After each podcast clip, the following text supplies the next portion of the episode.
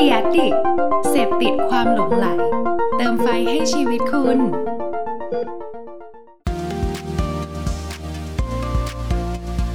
Addict Talk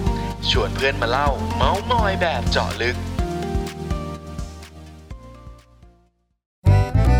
สนับสนุนโดย Cash Cow ศูนย์รวมทุกเรื่องราวของพอดแคส สวัสดีครับ ขอต้อนรับทุกคนเข้าสู่ Addict Talk นะฮะโอ้โห เมื่อกี้ตื่นเต้นนะครับ มีพี่วัวมาวิ่งในใน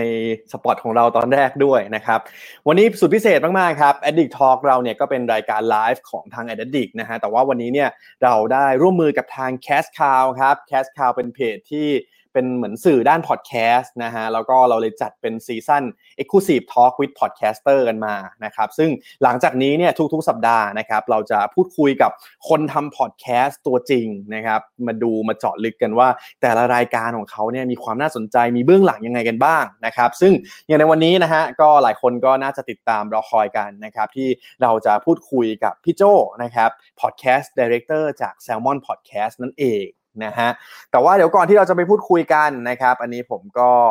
อยากจะมีกิจกรรมครับวันนี้ใครที่มาพูดคุยกันนะครับ เราไม่ได้พูดคุยกันอย่างแบบโอ้โห คุยกันเฉยๆนะฮะแต่ว่าเรามีขนมมาแจกด้วยนะฮะอ่ามีกิจกรรมด้วยนะครับ แค่กติกาง่าย ๆ เลยครับ แค่กดไลค์เพจ a d d i c t นะครับแล้วก็แชร์ไลฟ์นี้ไปยัง Facebook ของคุณนะครับแล้วก็เปิดตั้งค่าให้เป็นสาธารณะนะฮะแล้วก็ง่ายๆครับแค่พูดคุยสอบถามจะมาแซวผมหรือว่าแซวแขกรับเชิญได้หมดเลยนะฮะมาพูดคุยกันนะครับเพราะว่าขนมอันนี้นะครับคือขนม granola ball นะฮะจากแบรนด์มีเบิลนะครับซึ่งเป็นขนมบำรุงสมองผมเลยอยากจะให้ทุกคนเนี่ย ฝึกสมองนะฮะมาพูดคุยกันสักหน่อยนะครับดังนั้นเนี่ยตลอดไลฟ์นี้นะฮะใครมาพูดคุยกันเดี๋ยวตอนจบไลฟ์นะครับเราก็จะมีการจับฉลากนะฮะใครจะเป็นผู้โชคดีไปนั่นเองนะครับโอเค วันนี้เพื่อไม่ให้การเสียเวลานะฮะผมขอเชิญแขกรับเชิญของเรากันเลยดีกว่านะครับ เพราะว่าหลายคนน่าจะอยากพูดคุยกับเขาสดๆกันในวันนี้นะครับ สวัสดีครับพี่โจ สวัสดีครับเพิร์สสวัสดีครับสวัสดีครับ ต้องบอกคุณผู้ชมคุณผู้ฟังก่อนนะฮะจริง ๆ ผมกับพี่โจเนี่ยมีโอกาสผมพูดคุยกัน เจอกันตามงานนู่นงานนี้เนี่ยหลายครั้งเหมือนกันนะฮะแต่ว่าคิดว่าวันนี้คงเป็นเป็นวันแรกนะพี่ที่เราจะคุยกันแบบยาวนานแล้วก็จริงๆจังจริๆงเนาะจังยาว อืมใช่ใช่ใช่ใช่ใช่คือเจอเพิร์สอยู่บ่อยมากแล้วแหละ แต่ว่าแบบยังไม่เคยมีโอกาสพูดคุยกันจริงจังขนาดนี้สักทีก็ดีใจมากที่เชิญที่เชิญมานะครับต้องขอบคุณโควิดด้วยนะฮะที่ทำให้ผมมีรายการไลฟ์นี้ขึ้นมานะฮะจริง ๆ เป็นเป็นช่องทางหนึ่งที่ทำให้ผมแบบ ได้คุยกับหลาย ๆ คนที่แบบโหถ้าถ้าปกติไม่มีไลฟ์เนี่ยอาจจะไม่ได้มีโอกาสพูดคุยกับเขาเหมือนกันนะครับ รวมถึงพี่โจในวันนี้ผมด้ตามวยไลฟ์คุณหลายอย่าง ผมตามไลฟ์คุณมาหลายอันแล้วสนุกครับเฮ้ยขอบคุณมากเลยฮะ โอเค งั้นก่อนอื่นผมให้พี่โจแนะนำตัวหน่อยครับ ให้ผู้ชมผู้ฟังได้รู้จักกันครับ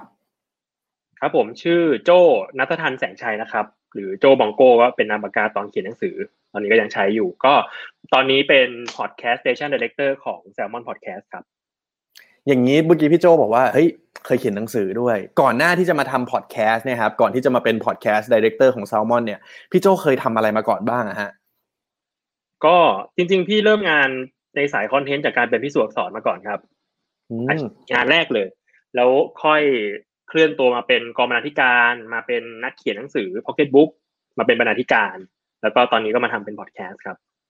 อืม ก็คือมา มาจากทางสายสื่อพวกเป็นสิ่งพิมพ์หรืออะไรพวกนี้ก่อนใช่ไหมฮะ ใช่ครับ เป็นแมกกาซีนมาก่อน อืม แล้วก็จริง ๆ อะ ผมผมมีรู้จักพี่โจในอีกนามหนึ่งก็คือโจอารามนายด้วยใช่ไหมฮะ โอ้โหขอบคุณครับ มีวงดเล่านให้ตฟัรีงหยแต่ว่าตอนนี้ก็ตอนนั้นตอนนั้นเป็นไงบ้างครับ ตอนนั้น ตอนนั้นทำวงอารามนายครับ เป็นวงคาเปล่า ก็เริ่มจากการทำเป็นคลิป cover ลงใน YouTube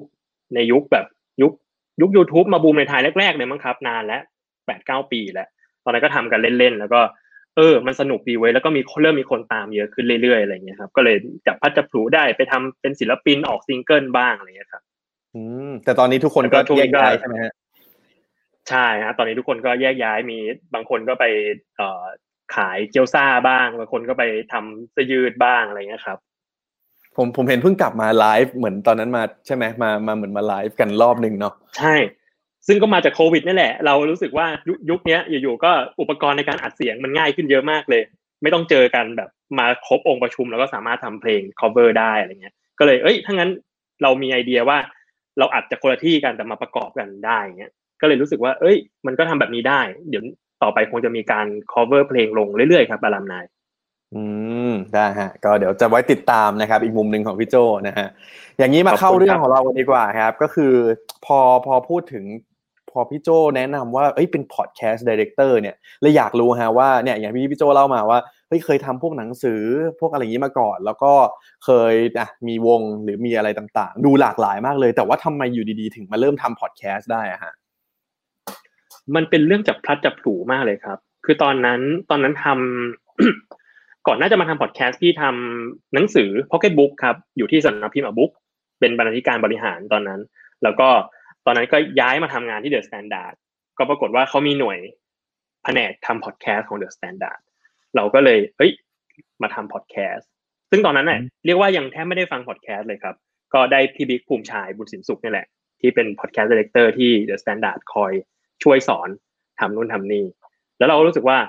เออมันเป็นอีกงานหนึ่งที่เราทำได้แหละ มันเป็นงานที่เราเองทำงานได้คอนเทนต์มาก่อน เราเองทำงานด้านเสียงมาก่อน คืออันเนี้ยเป็นร้องเพลงด้วยทำเพลงด้วยเป็นนักดนตรีด้วยอะไรเงี้ย มันกลายเป็นว่าคอนเทนต์บวกเสียงมันกลายเป็นพอดแคสต์อะแล้วมันเลยกลายเป็นว่าเราทำงานเนี้ยได้ โดยใช้ความสามารถเราแบบ full stream มาก อืมก็คือมันมัน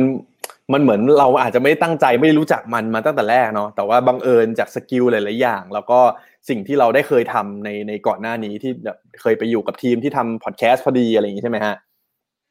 ด้วยครับ แล้วก็พี่พี่บิ๊กพูดพูดให้ให้พี่ฟังว่า เอ้ยมันเป็นงานที่เหมาะกับพี่นะ มันเป็นงานที่เหมาะกับตัวพี่ เพราะว่าพี่เองอะ เคยทำงานด้านเสียงมาก่อน แล้วก็ในขณะเดียวกันก็เคยทำงานคอนเทนต์มาก่อนมันกลายเป็นว่าสองอย่างเนี้ย การที่เราเคยตรวจคอนเทนต์ที่เป็นหนังสือเป็นเท็กซ์อะไรเงี้ย มันก็คล้ายๆ กับการตรวจคอนเทนต์ที่เป็นเสียงแหละ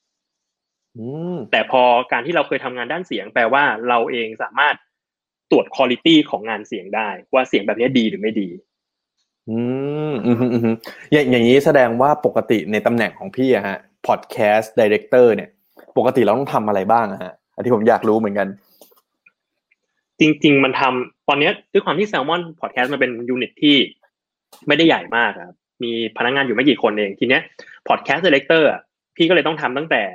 เป็นโปรดิวเซอร์รายการ ก็คือลงไปคุยกับ host ว่าต้องว่าทิศทางรายการจะเป็นยังไง เราจะทำคอนเทนต์ต่อไปเป็นอะไร แล้วในขณะเดียวกันก็ต้องเขียนโปรโมทแคปชั่นโปรโมทของแต่ละ episode ด้วย เขียนอธิบายว่าแต่ละแต่ละรายพี่โจ้การเขียนควรเองจะเลมียเหรอฮะ definition ยังไง ใช่ครับโอ้โหอืมควรอืมอืมควรจะมี definition ยังไง แล้วก็ในขณะเดียวกันก็ต้องดูภาพรวมของตัว station ด้วยว่า ตอนนี้ station ที่เราทำอยู่เนี่ยรายการที่มัน ongoing อยู่อะมันมีภาพรวมแบบที่เราอยากได้หรือเปล่า แล้วในอนาคตเองเราวางไว้ว่าจะมีรายการแบบไหนเพิ่มขึ้นมาหนึ่งสองสามสี่บ้าง เราก็ต้องวางแผนพวกนี้ทั้งหมดครับ อืมก็เหมือนดูภาพรวมแล้วก็รายละเอียดทุกอย่างเลยเนาะใช่ไหมพี่ใช่ดูดูว่าเป็นโอ้โหเป็นตำแหน่งที่น่าจะหนักหน่วงประมาณหนึ่งเลยนะฮะ หนักหน่วงประมาณนึงครับ แต่ก็ดีที่มันมีทีมทีมเล็ก แต่ว่าทีมก็ช่วยเหลือกันดีครับ ก็จะมาเสริมในส่วนที่พี่ไม่เชี่ยวชาญ อย่างเช่นน้องน้องเกมสรวิทย์วงปิยะที่เป็นซาวโปรดิวเซอร์เราก็ทำวง Quick Sand Bass อยู่ อันนี้ก็จะมาเติมในในในเรื่องในเรื่องเพลงในเรื่องเสียงพี่ก็ได้ไม่ได้ละเอียดในเรื่องเสียงเท่ากับเกม อาจจะพอรู้บ้างพอตรวจได้บ้าง แต่ว่าเราบอกได้ว่าเราอยากได้แบบไหน แต่ว่าเราเราทำมันไม่ได้ เราต้องปรึกษาเกม ว่าเอ้ยถ้าอยากได้แบบนี้ควรจะเป็นยังไง อืมอย่างนี้ทีมของพี่นอกอ่านอกจากพี่เกมมีมีใครอีกไหมฮะ มีมีอยู่กี่คนมีแบ่งตำแหน่งเป็นยังไงบ้างอะครับ ตอนก่อนหน้านี้มีอยู่มีอยู่สามคนครับ คือมีตัวอืมมีพี่ แล้วก็มีเกมเป็น sound producer แล้วก็มีน้องน้องรุ่งเป็น production producer ก็จะคอยแบบติดต่อประสานงานทำเอกสงเอกสารอะไรอย่างเงี้ยครับ แล้วก็มีอ๋อมีพี่วิชัยเป็น creative director ก็จะปรึกษากันกับพี่ตลอด แล้วก็เดือนเนี้ยที่ผ่านมาเมื่อวานนี่เองครับเพิ่งรับพนักงานมาเพิ่มสองคน ก็จะมีอืมโปรดิวเซอร์มามาช่วยงานพี่คนหนึ่งแล้ว แล้วก็จะมี content creator จะมาทำคอนเทนต์อะไรลงในเพจลงในแพลตฟอร์มต่างๆ ของแซลมอนครับอืมอันนี้ต้องผมต้องบอกพี่โจว่าจริงๆ ตอนแรกผมนึกว่าก่อนหน้านี้นี่พี่มีทีมแบบโอ้โหเป็นสิบคนเลยนะ เพราะว่าแบบโอ้โหไม่เลยฮะงานออกมาเยอะมากนะครับ แสดงว่าตอนนี้อามีกันประมาณห้าหกคนเนาะอย่างนี้อยากให้พี่โจใช่ครับลองเล่าย้อนมาให้ฟังหน่อยครับว่าอย่างแล้วตอนนั้นนะครับคือแซลมอนหลายคนก็รู้จักในอะ Salmon Books Salmon House หรืออะไรต่างๆ ทำไมตอนนั้นมันถึงเกิด Salmon Podcast ขึ้นมาได้อะครับ ตอนนั้นพี่พี่ไปพี่ทำงานอยู่เอเจนซี่แล้วก็ปรากฏว่า พี่วิชัยโทรมาหา ว่าเฮ้ยโจมึงกูอยากทำพอดแคสต์ว่ะมึงมาทำงานกับกูเหอะ เพราะว่าตอนนั้นนะพี่พี่เคยทำงานพอดแคสต์แล้วในขณะเดียวกันพี่ก็เคยทำงานกับพี่วิชัย รู้มือกันมาประมาณนึงแหละครับ ว่าแบบเอ้ยทำอะไรได้ไม่ได้บ้างอะไรเงี้ยเพราะนั้นแล้วเราก็เลย เออ เห็นว่ามันเป็น มันเป็นโอกาสที่ดีอะเออที่จะมาลองเริ่มแผนกใหม่ของแซลมอนแต่มันก็น่าสนุกด้วย ก็เลยโอเค ตกลง มาร่วมทำกับพี่วิชัยอือฮึตอนนั้นก็เหมือนเราสร้างอันนี้ขึ้นมาใหม่ เป็นเป็น unit ใหม่เลย ใช่ไหมฮะ ใช่ครับใช่ แล้วแล้วพวกคอนเซปต์เนี่ยฮะ คือเวลาฟังเราฟังคอนเทนต์พอดแคสต์ของแซลมอนจะแบบมันสดอร่อยนะฮะทำทำไมมันถึงต้องมันสดอร่อย แล้วถึงทำไมต้องมาเป็นสาย entertain หรืออะไรเงี้ยครับ ตอนนั้นน่ะ ตอนที่ขึ้น station นะครับ เรารู้สึกว่าตอนนั้นพอดแคสต์ภาพลักษณ์มันค่อนข้างจริงจังมาก คือมันยังมันไม่เหมือนตอนนี้ตอนนี้เราเปิดประมาณเจ็ดเดือนแล้วเอ้ยพอดแคสต์มันหลากหลายขึ้นมากแต่ในในเวลานั้นน่ะเมื่อเจ็ดเดือนที่แล้วมันก็ฟังดูไม่นานเนาะแต่จจริริงงๆตอนนั้นคาแรคเตอร์เป็นอย่างนั้นจริง ๆ คือพอดแคสต์ค่อนข้างมีสาระ เรารู้สึกว่ามันไม่ได้ไม่ดี แต่เรารู้สึกว่าพอดแคสต์มันเป็นแพลตฟอร์มที่สามารถ หาอะไรฟังได้มากกว่าเนี้ยคือมันมีอันนึงที่จุดจุดประกายเรามากเลยคือเว็บ The Matter อะครับ ลงโพสต์ในเพจว่าแบบเอ้ยพอดแคสต์ที่น่าสนใจนั่นนี่เกี่ยวกับเรื่องพอดแคสต์แล้วปรากฏว่ามันมีคนมาคอมเมนต์ผมก็จำไม่ได้แล้วแหละว่าใครก็เป็นลูกเพจคนหนึ่งมาคอมเมนต์แท็กเพื่อนว่าแบบเฮ้ยมึงมึงฟังพอดแคสต์มั่งจะได้มีสาระขึ้นอะไรเงี้ย ซึ่งเรารู้สึกว่า มันไม่มีใครแท็กเพื่อนมาบอกว่ามึงฟัง YouTube ดู YouTube กันเถอะจะได้มีสาระบ้างอะเออ ภาพลักษณ์มันไม่ควรจะเป็นสาระ ภาพลักษณ์มันเพราะมันเป็นแค่แพลตฟอร์ม มันควรจะมีคอนเทนต์อะไรก็ได้ครับ เราเลยรู้สึกว่า มันควรมีคอนเทนต์แบบ อื่นมาสร้างภาพจำให้กับพอดแคสต์บ้าง นอกจากพอดแคสต์พอดแคสต์เชิงสาระหรือสรุปหนังสืออะไรเงี้ยครับ อืมแล้วอย่างนี้ตอนนั้นนะครับ ที่เริ่มปล่อยซีซีซีซั่นแรกออกมาเนี่ยฮะเรามีการเตรียมตัวอะไรยังไงกันบ้างครับ กว่ากว่าจะคลอดออกมาเป็นรายการรายการหนึ่งนี่ของทางทีมพี่โจต้องทำยังไงกันบ้างครับ อยากให้เล่าให้ฟังหน่อยตอนนั้นตอนนั้นที่ไปตอนนั้นที่เข้าไปทำงาน เอ่อพี่พี่วิชัยมีรายการ ในในหัวที่อยากทำประมาณหนึ่งแล้วแหละ จะมีรายการอย่างเอ่ออินเอียซีนีมาอะไรเงี้ยที่ที่ที่แกอยากทำแล้วก็แต่มันก็จะมีเสริมรายการอื่นๆเข้าไปที่ เอ้ยควรจะมีรายการของที่เราโคกับ The Matter ด้วยนะ ควรจะมีรายการที่แบบ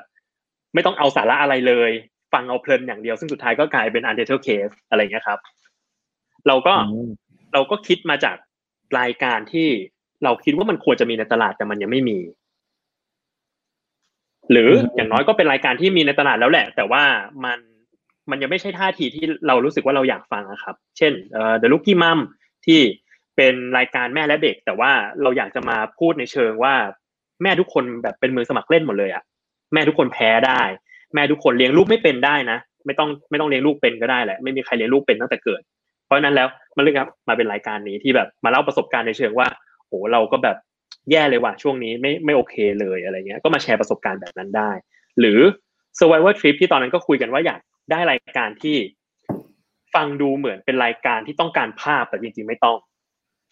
ก็คือก็ออกมาเป็นรายการเที่ยว survivor trip ที่มาเล่าประสบการณ์เชิงพังๆอะว่าไปเที่ยวแล้วมันเป็นยังไงบ้าง พังแบบไหนแล้วคุณแก้ไขปัญหาเหล่านี้ยังไง อะไรอย่างเงี้ยครับ ช่วงนั้นซีซั่นแรกก็จะขึ้นมาประมาณนี้ว่ารายการแบบไหนที่เรา อยากให้อยากเห็นมันมีในวงการพอดแคสต์ไทย แล้วมันยังไม่มีเราก็ทำเองซะเลยอืมอืมก็คือเหมือนเราต้องก็ต้อง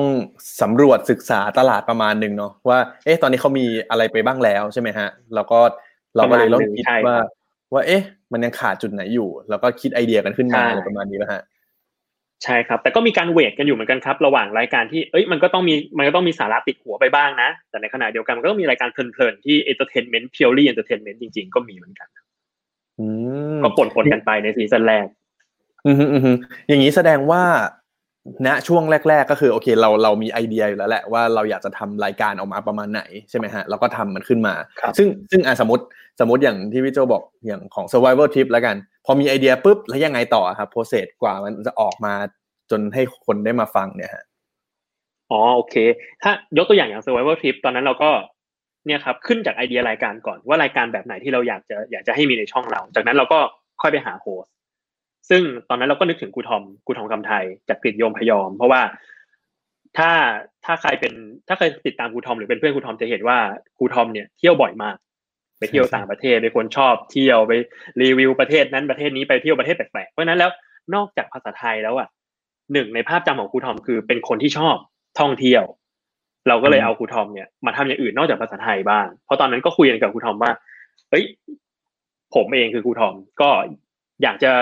ออกจากภาพลักษณ์ของภาษาไทยบ้างเหมือนกัน ไปทำอะไรอย่างอื่นบ้าง เราก็เอ้ยพอดีเลย เรามีพอดแคสต์นี้อยู่เหมาะกับภาพลักษณ์ของครูทอมเหมือนกันนะเป็นเรื่องเที่ยว ก็เลยคุยกัน ก็สุดท้ายก็มาเป็นครูทอม หรือรายการอย่าง The Rookie Mom ก็เป็นรายการที่คิดมาจากตัวตัว host เลย คือเรารู้สึกว่านิดนกเป็นคนที่เล่าเรื่องเก่งมาก แล้วก็มีหนังสือกับทางแซลมอนมาแล้วสองเล่มเนาะแล้วเรื่องของการเป็นแม่ ของลูกสาววัยสองขวบมันยังมันเป็นเรื่องที่นิดนกยังไม่เคยเล่าในหนังสือหรือที่ไหนไม่ค่อยได้แชร์ขนาดนั้น ยกเว้นแต่ในในเพจ หรือว่าในใน Facebook ส่วนตัวอะไรเงี้ยเรารู้สึกว่าเอ้ยอันนี้มันเอามาเล่าได้ ประมาณนั้นครับ คือมีทั้งคิดมาจากคอนเซ็ปที่เราอยากได้ด้วย แล้วก็คิดมาจากตัวของโฮสที่เราอยากร่วมงานด้วยเหมือนกัน อืมอืมอืมอันนี้ผมว่าน่าสนใจ เพราะว่าหลายคนที่อยากทำพอดแคสต์เนี่ยเขาก็อาจจะแบบเฮ้ยฉันไม่รู้จะเริ่มต้นยังไงเนาะอย่างนี้ผมว่าคำแนะนำหนึ่งจากพี่โจแสดงให้เห็นแล้วแหละว่าอย่างของแซลมอนเองนะครับสามารถคิดได้ทั้งจากตัวคอนเซปต์ของรายการเอง ดูว่าในตลาดเนี่ยเขายังไม่มีใครพูดเรื่องไหนเนาะกับอีกในมุมหนึ่งว่าเฮ้ยถ้าเรามี host คนเนี้ยเขาจะมาพูดอะไรแล้วมันน่าสนใจ แล้วแล้วคนใครจะมาฟังนะครับ อย่างนี้ถ้าสมมุติว่าคือคือผมคิดว่าในตอนแรกอะ พี่ๆน่าจะมีคอนเซปต์กันแบบโอ้โหเยอะแยะมากมายแหละ แบบนี้ฮะเรามีวิธีการคัดเลือกหรือว่าเลือกไอเดียอย่างเงี้ยครับที่พี่ปล่อยมาซีซั่นแรกซีซั่นสองซีซั่นสามเนี่ยครับเรามีวิธีการคัดเลือกรายการยังไงบ้างครับ เราคัดเลือกจากการที่เราทำไหวครับคือต้องบอกก่อนว่าจริง ๆ แล้วซีซั่นหนึ่งกับสองอะเป็นรายการที่มาพร้อม ๆ กัน ไอเดียรายการของซีซั่นหนึ่งกับสองมาพร้อมกันเลย แล้วปรากฏว่าเราคุยกันไปคุยกันมาแล้ว เอ้ย ในช่วงแรกอะเรามีพนักงานเท่านี้เราไหวเท่านี้แหละ ในการทำรายการให้มันตึงตึงมือเราประมาณหนึ่งก็คือเจ็ดรายการแรกที่ปล่อยออกไป ส่วนรายการที่เหลือที่มาในซีซั่นสองก็คือรายการที่คุยกันไว้แต่แรกแล้ว แต่รู้สึกว่าเดี๋ยวค่อยมาดีกว่า ตอนที่เราพร้อมกว่านี้ อืมนี่แสดงว่าเราวางแผนในแรกเลยใช่ไหมฮะว่าว่าจะปล่อยหลาย ๆ ซีซั่นใช่ครับ เรารู้สึกว่ามันควรจะมีการเหมือน refresh roster refresh ไอหน้า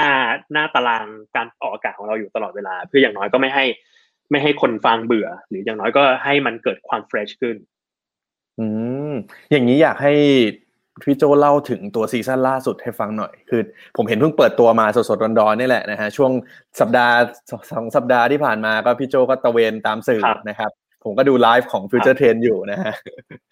อ่าโอเคก็ ซีซั่นที่สามเราปล่อยมาสามรายสามรายการครับ ก็คือเอ่อรายการกวนซิงอังกฤษเป็นรายการภาษาอังกฤษ แล้วก็รายการ In Ear Pocket Book เป็นรายการหนังสือเสียง แล้วก็อีกรายการหนึ่งก็คือรายการ The Future Site เป็นรายการเชิงธุรกิจเทรนด์สังคมเทรนด์โลกอะไรเงี้ยครับ เรารู้สึกว่าสามรายการเนี้ยมาเติมเต็มเอ่อ ตัวรายการที่เราเคยทำทำมา ให้มันให้ให้มันเติมเต็มยิ่งขึ้นนะครับ เรารู้สึกว่าสิ่งที่เราขาดไปตอนนี้มันคือรายการเชิง business ที่เรายังไม่มี รายการภาษาอังกฤษเนี่ยจริงๆก็อยากได้มาสักพักหนึ่งแล้ว เราก็ค่อยไปเจอ host ก็คือพี่เต้สุผจญกับพี่คริสโตเฟอร์ไรท์สองคนนี้เขาก็จัดรายการได้แบบแสดงแฮลมากเราก็รู้สึกว่าเออเราอยากร่วมงานกับพี่เขาส่วน In-Ear Pocketbook อะเราคิดมาจากการที่เราเป็นสำนักพิมพ์มาก่อน คือ Salmon Books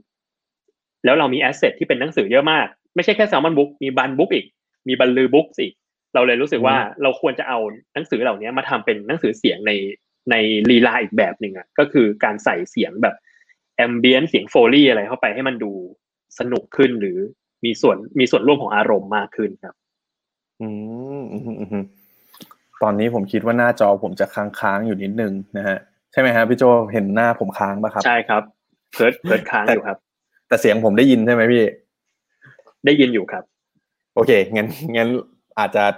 ปล่อยค้างไปนิดนึงแล้วกันนะครับ ก็อันนี้พอพี่โจเล่าให้ฟังนะฮะถึงสามรายการล่าสุด ผมว่าจริง ๆอะส่วนตัวโอ้โหชอบ In-Ear Cinema มากๆนะฮะแล้วพอมาเป็นแบบเฮ้ยมีหนังสือด้วยนะครับ ก็รู้สึกว่ามันเป็นอีกมุมหนึ่งที่น่าสนใจเหมือนกัน แล้วก็อย่างส่วนตัวเพิร์ดจริงๆ เป็นคนที่ไม่ค่อยอ่านหนังสือเยอะเท่าไหร่ก็น่าจะตอบโจทย์นะฮะ ก็แล้วอย่างเงี้ยฮะสิ่งที่ผมคิดว่าหลาย ๆ คนผู้ชมผู้ฟังหลายคนอยากจะรู้ต่อไปก็คือโอเค สมมุติเราได้คอนเซปต์เราได้ host ได้ต่างๆมาแล้วแล้วขั้นตอนการที่แบบเราจะต้องอัดเสียงหรือทำอะไรยังไงกว่าจะออกมาตอนโพสต์ให้ทุกคนฟังอะครับอยากให้พี่โจลงรายละเอียดตรงนี้ เพิ่มเติมให้เห็นภาพกันหน่อยอ๋อโอเคครับ ระหว่างทางอะจริงๆก่อนหน้าที่จะขึ้นรายการหนึ่งรายการอะ เราค่อนข้างคุยกับโฮสต์ไว้ว่าอยากให้คิดถึงประเด็นว่า ถ้ารายการมีถึงประมาณสักห้าถึงสิบ EP มันจะทำไปได้เรื่อยๆไหม มันจะมีประเด็นอะไรอีกบ้างอย่างน้อยก็คือสต็อกไว้ได้ครับว่ามีประเด็นเหล่านี้ที่เราสามารถเอามาพูดคุยในรายการได้ จากนั้นก็เราก็จะเริ่มอัดเดโมซึ่งอืมเดโมเนี่ยจะเป็นจะเป็นตัววัดเลยว่ารายการเนี้ยจะอยู่หรือไปหรือมีอะไรที่ที่ต้องแก้ไขอีกบ้างนะฮะ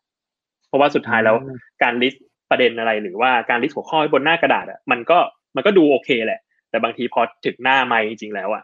มันกลายเป็นอีกแบบหนึ่งอืมอืเราก็ต้องมาแก้ปัญหาตรงนี้อีกทีหนึ่งซึ่งซึ่งก่อนหน้าเนี้ย มันก็มีหลายรอบมาก ๆ ที่เดโมทำให้เราเห็นรายการชัดขึ้น ซึ่ง เอ่อแนะนำนะครับ ใครที่จะขึ้นพอดแคสต์ลองอัดเดโมดูก่อนอืมว่าอืมโอเคไหม แล้วมาฟังกันดู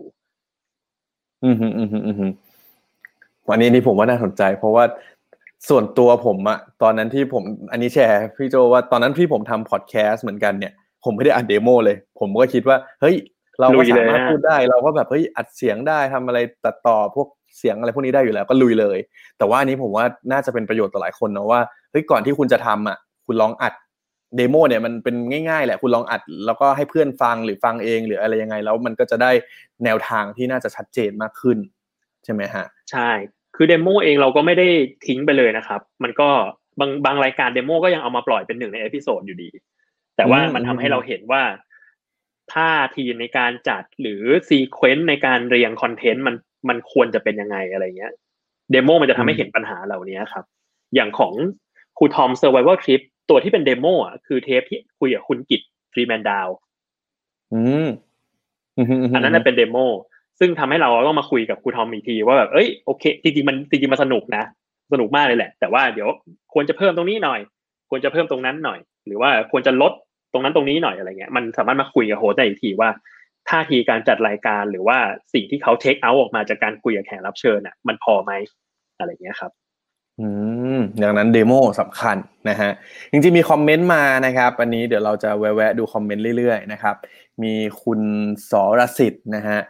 บอกว่าฟัง Untitled แล้วก็ Final Revise นะครับเพลินๆมากนะฮะดูจำนวนตอนอีกทีผ่านมาไวมากแล้วนะฮะเลยอันนี้อยากจะถามพี่โจหน่อยว่า แล้วที่เราปล่อยไปทั้งหมดนะครับ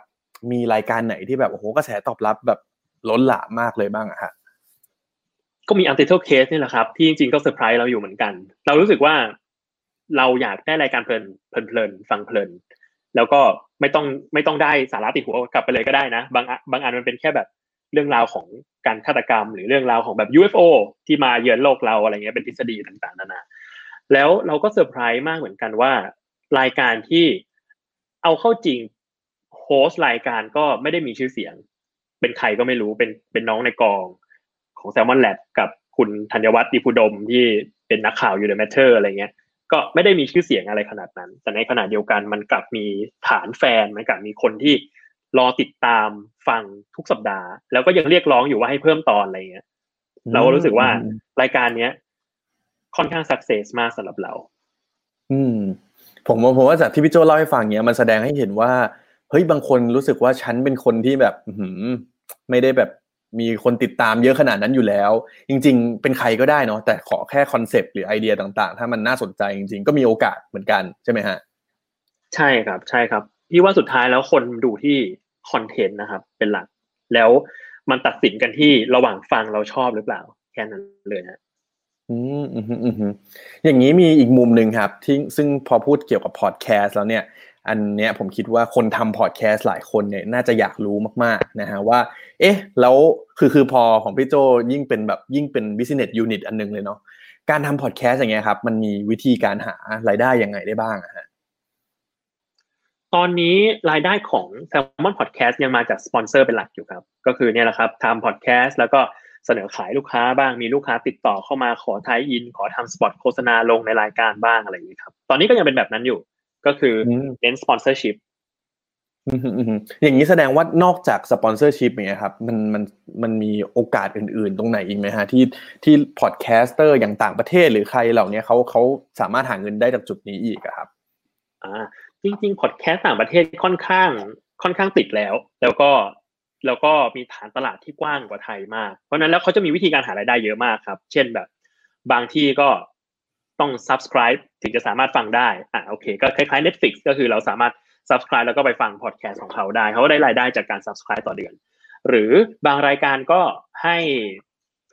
ให้ donate เข้ามา สมมติคุณอืมฟังแล้วชอบรายการเรา คุณ donate เข้ามาได้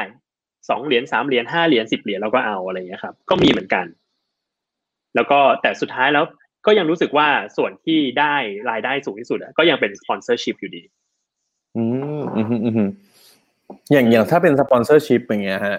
ปกติแล้วอย่างของทางทีมพี่โจเองอะครับคือผมคิดว่าหลายคนโอเค ก็พอรู้แหละว่าฉันสามารถไปขาย jingle ได้ หรือว่าเนี่ยให้ลูกค้ามา spon ยังไงได้ แต่ว่าเราควรจะคิดราคาจากไหนอะครับควรตั้งต้นยังไงดี อืม ตั้งต้นจริง ๆ ของ Salmon Podcast ตั้งต้นจากทุนก่อน แล้วก็อืมแล้วก็ลองลองบวกเข้าไปนิดนึง ลองดูว่าต้นทุนของคุณในการทำพอดแคสต์เป็นยังไง คือมาแบบง่ายสุดเลย เพราะว่าตอนนี้เอาจริงๆมันยังไม่มีการ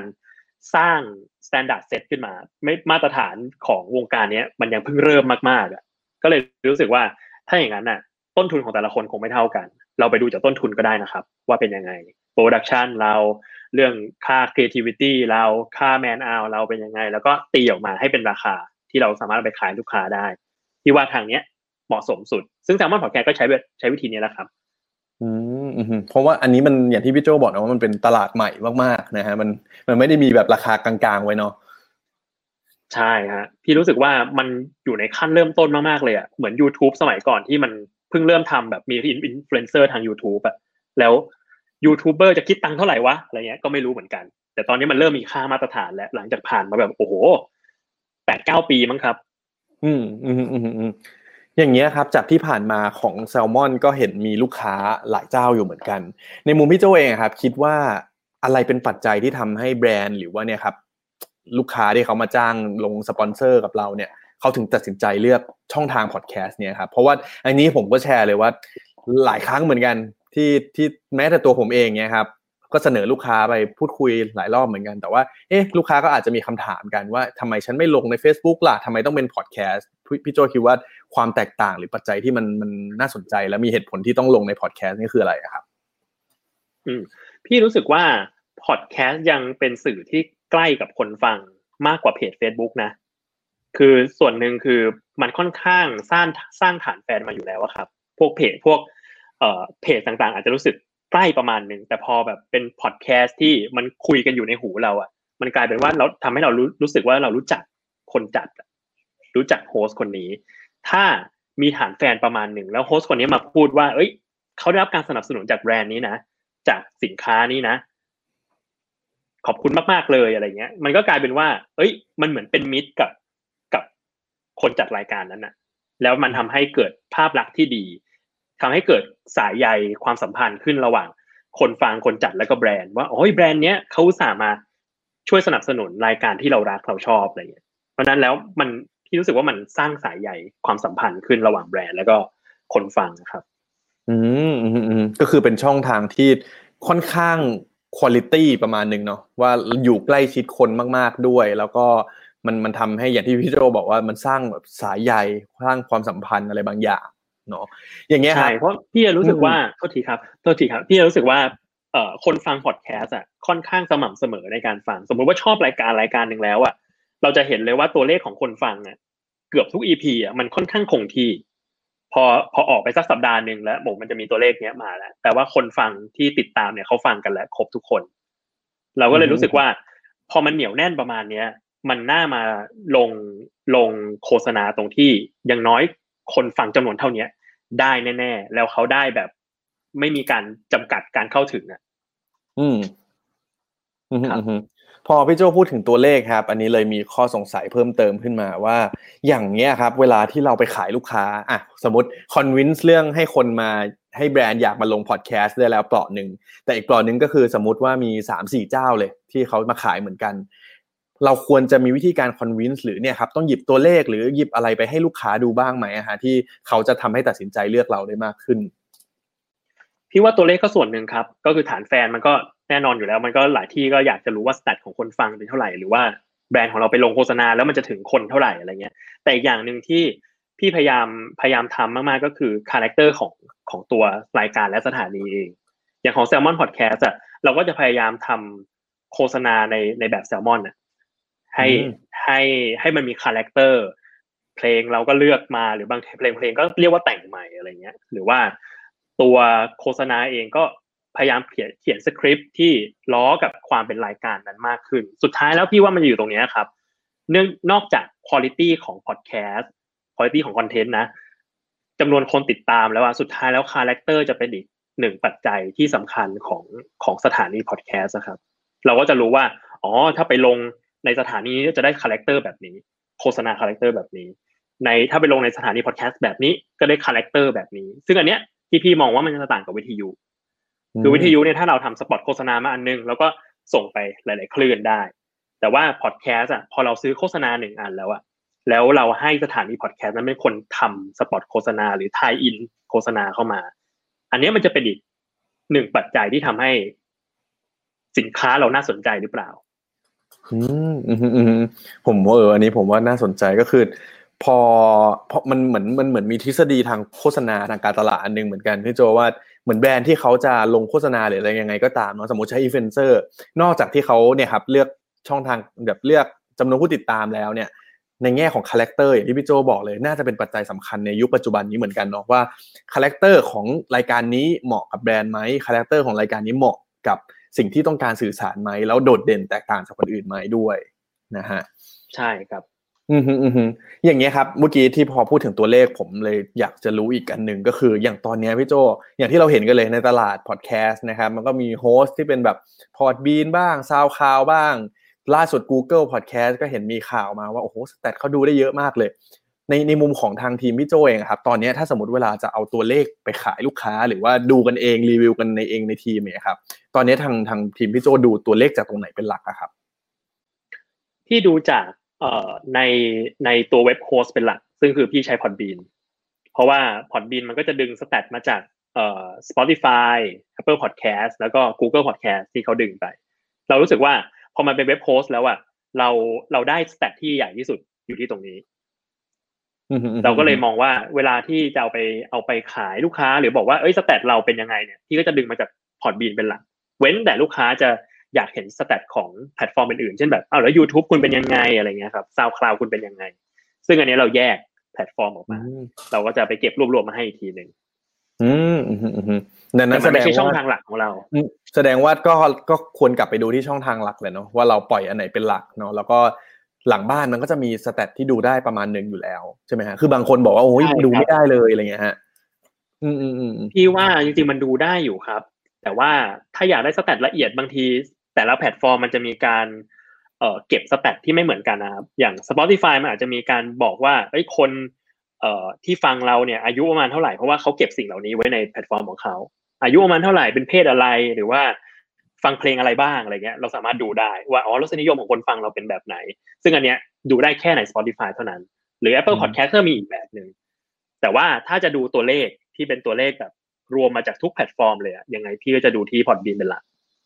อืมอืมอืมอืมอืมอย่างนี้ปกติอย่างเงี้ยครับคืออย่างที่พี่โจบอกตอนแรกเนาะเรื่องพอดแคสต์มันเป็นอะไรที่ใหม่มาก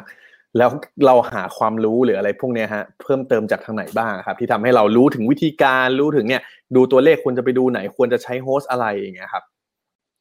โอ้โห อย่างอย่างเรื่องการดู stat หลังบ้านเลยพี่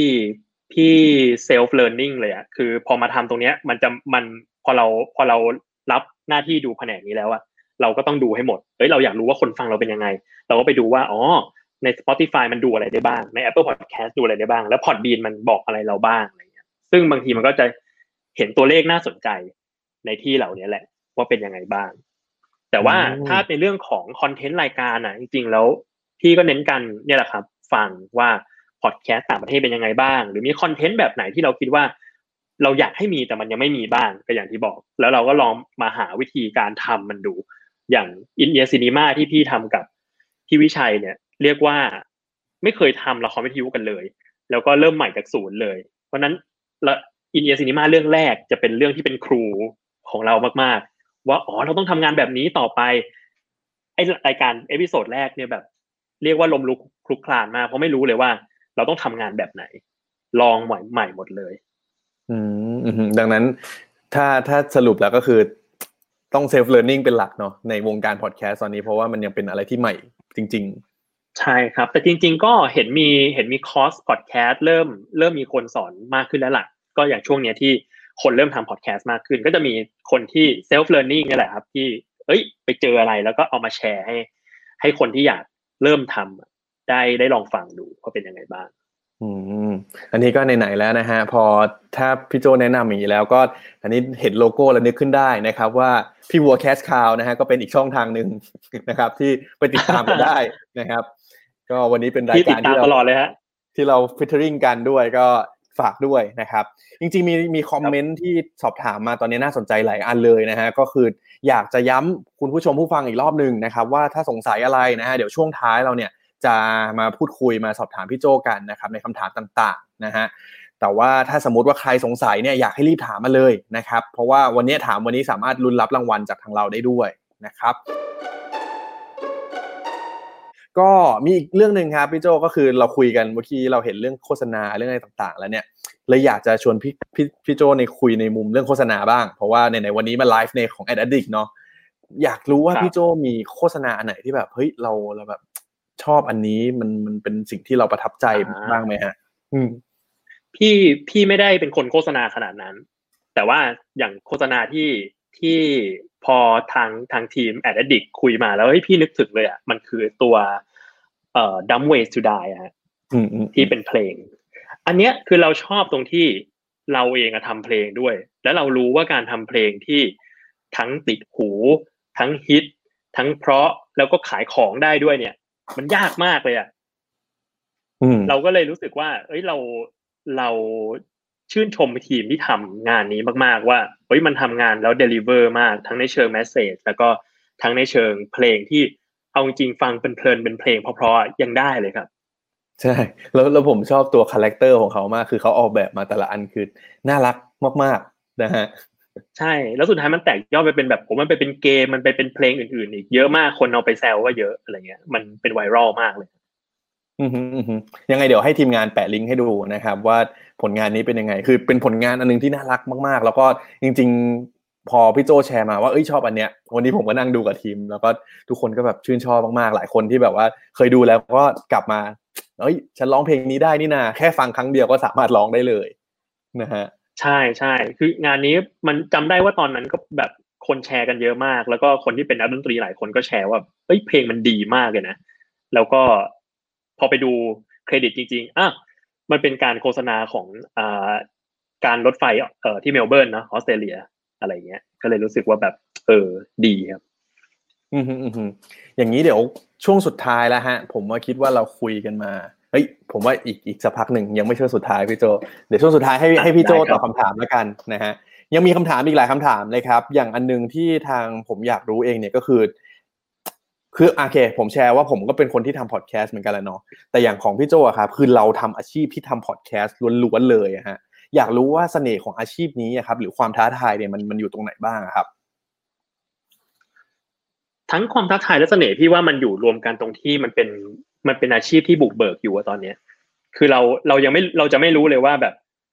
ขอบเขตในการทำงานของเรามันอยู่ตรงไหนอะ ซึ่งทำให้เรา explore มันไปได้เรื่อยๆครับ เราจะทำอะไรออกมาเป็นพอดแคสต์ได้อีกบ้าง เอ้ย อันเนี้ยมันก็น่าสนุกแหละว่า อะไรที่เราจะทำออกมาเป็นสื่อเสียงพอดแคสต์ได้อีกบ้าง ซึ่งมันมีเยอะมาก แล้วพี่รู้สึกว่ามันก็ยังมีอีกเยอะมากที่ ที่เราอยากทำให้พอดแคสต์ mass ขึ้น และพอดแคสต์คุณภาพสูงๆ อีกหลายอันที่เราแบบเออเราก็มีคอนเซ็ปต์ที่อยากทำอยู่อะไรเงี้ยมันมันยังมันยังใหม่ แล้วเราแล้วเรารู้สึกว่ามันมีพื้นที่เรา explore เยอะมากขณะพี่โจพูดว่ามันยัง explore ได้อีกเยอะมาก แต่ว่าตอนนี้รายการของ Salmon นี่มีทั้งหมดกี่รายการแล้วนะพี่ ตั้งแต่เริ่มมามีอยู่สิบแปดรายการครับ แต่ว่าตอนนี้ก็มี ongoing อยู่สิบเอ็ดรายการ จาก18อันนี้ครับพี่โจ ถ้าสมมติว่าอยากแนะนำให้อะคุณผู้ชมคุณผู้ฟังที่วันนี้ติดตามในไลฟ์ของ a d d i c t เนี่ยสักสามรายการ พี่โจคิดว่าอยากจะแนะนำมันไหนดีฮะอันแรกเลยที่อยากแนะนำก็คือ Untitled Case นะครับ อันเนี้ยก็อย่างที่บอกเมื่อกี้ว่าเป็นรายการที่ฮิตมากของเรา ซึ่งเราเองก็ตั้งใจทำงานกันมาก น้องๆที่เป็นโฮสสองคนก็คือคุณยศกับคุณทันก็ตั้งใจทำงานมากครับ เป็นเรื่องเกี่ยวกับเรื่องลี้ลับต่างๆ ซึ่งไม่ใช่เรื่องผี เป็นพวกเรื่องฆาตกรรม เป็นพวกเรื่องอทฤษฎี UFO สมคบคิดเป็นเรื่องของสัตว์ประหลาดการสำรวจต่างๆ นานาอะไรฮะอันนี้ก็จะมาทุกวันเสาร์ครับ แล้วก็จะมี u n d e r t a l e Case ที่เป็นเรื่องของ mission แบบภารกิจไปทำนั่นทำนี่มาทุกวันสัปดาห์ที่หนึ่งและสี่ของเดือน ก็จะมาในวันธรรมดา ซึ่งไม่บอกว่าเป็นวันไหนครับ เป็นเรื่องลี้ลับ แล้วก็อีกรายการหนึ่งที่อยากแนะนำก็คือ The Rookie Mom เป็นรายการที่คนฟังไม่เยอะมาก แต่เรารู้สึกว่านิดนกอะ เป็นโฮสที่เอาอยู่มากๆเล่าเรื่องเก่ง แล้วก็มีเรื่องเรื่องที่จะเรื่องที่อยากจะพูดอีกมาก อย่างล่าสุดก็เพิ่งเอ่อรีวิวซีรีส์ A World of Married Couple ไป ซึ่งนิดนกก็เป็นคนที่รีวิวเอ่อซีรีส์หรือหนังได้ได้สนุกแล้วก็น่าฟังมีแนวคิดที่ดีมากครับ เพราะนั้นแล้วจริง ๆ แล้วรายการนี้ไม่ได้จำกัดอยู่แค่คนที่เป็นพ่อแม่ที่จะฟังได้เท่านั้นนะเรารู้สึกว่าใครที่อยากรู้ว่าชีวิตของ พ่อแม่ลูกมันเป็นยังไง หรือว่าหลายคนที่ไปห้างแล้วอยากรู้ว่าทำไมพ่อแม่มันต้องปล่อยลูกร้องอย่างนั้นวะอะไรเงี้ย คือมีความสงสัยเกี่ยวกับเรื่องแม่และเด็ก เรื่อง parenting เอ้ยจริงๆทุกคนฟังได้และล่าสุดมีเรื่องรีวิวซีรีส์อีกเนี้ยเพราะนั้นแล้วเราเองไม่อยากให้จำกัดอยู่แค่ คนที่เป็นพ่อแม่มาฟังเท่านั้นครับทุกวันจันทร์ครับ อันนี้ แล้วก็อีกรายการหนึ่งคือ e ี Pocket Book ที่เป็นรายการใหม่ในซีซั่นสามของเรา ก็ อย่างที่เล่าไปว่าเราอยากทำหนังสือเสียงแบบใหม่อะคือหนังสือเสียงส่วนมากแล้วก็จะมาอ่านให้ฟัง ซึ่งก็ไม่ผิดอะไร แต่เรารู้สึกว่าพอเรามันทำเป็นพอดแคสต์แล้วอะเราอยากทำอะไรมากกว่านั้น เพราะนั้นแล้วหลังจากที่เราทำอินเดียซีนีมามาแล้วอะอินเดียพ็อกเก็ตบุ๊กเราก็จะเอา manner เอาท่าทีแบบอินเดียซีนีมามาใส่ในพ็อกเก็ตบุ๊กก็คือเป็นการอ่านหนังสือเสียง แต่ว่าเล่าเรื่องเหมือนสารคดีครับ มีการใส่เพลงประกอบรองเข้าไปเพื่อให้เกิดเอ่อ feeling เกิดอารมณ์ หรือว่ามีการใส่เสียง ambient เข้าไป อย่างเช่น เรื่องแรกที่เราปล่อยออกมาครับ เป็นหนังสือสปอตไลท์ของคุณวิสรุตวิเคราะห์บอลจริงจังเวลาพูดถึงว่า match นี้ เป็นยังไงสมมติอย่างบทแรกเล่าถึงเอ่อเบคแฮมที่ไปเตะนักเตะฮาเวเซเนตินักเตะของอาร์เจนตินาก็เราก็ไปเอาเสียงบรรยากาศใน match นั้นมาเลย มารองว่า match match นี้เกิดขึ้นที่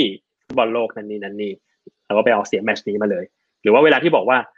เบคแฮมเตะฟรีคิกแล้วก็มีเสียงเตะบอลมีเสียงเป่านกหวีดกรรมการอะไรเงี้ยมี foley ใส่เข้าไป ซึ่งเรารู้สึกว่าโอ้ยมันสร้างอรรถรสใหม่ๆให้กับหนังสือเสียงได้ครับอันนี้ก็จะมาทุกทุกทุกวันอาทิตย์ แต่ละเดือนเราก็จะเลือกหนังสือมาหนึ่งเล่มครับ แล้วก็แล้วก็จะเลือกมาสี่ถึงห้าบท จากหนังสือเล่มนั้น แล้วก็มาทำเป็นหนังสือเสียง อืมอืม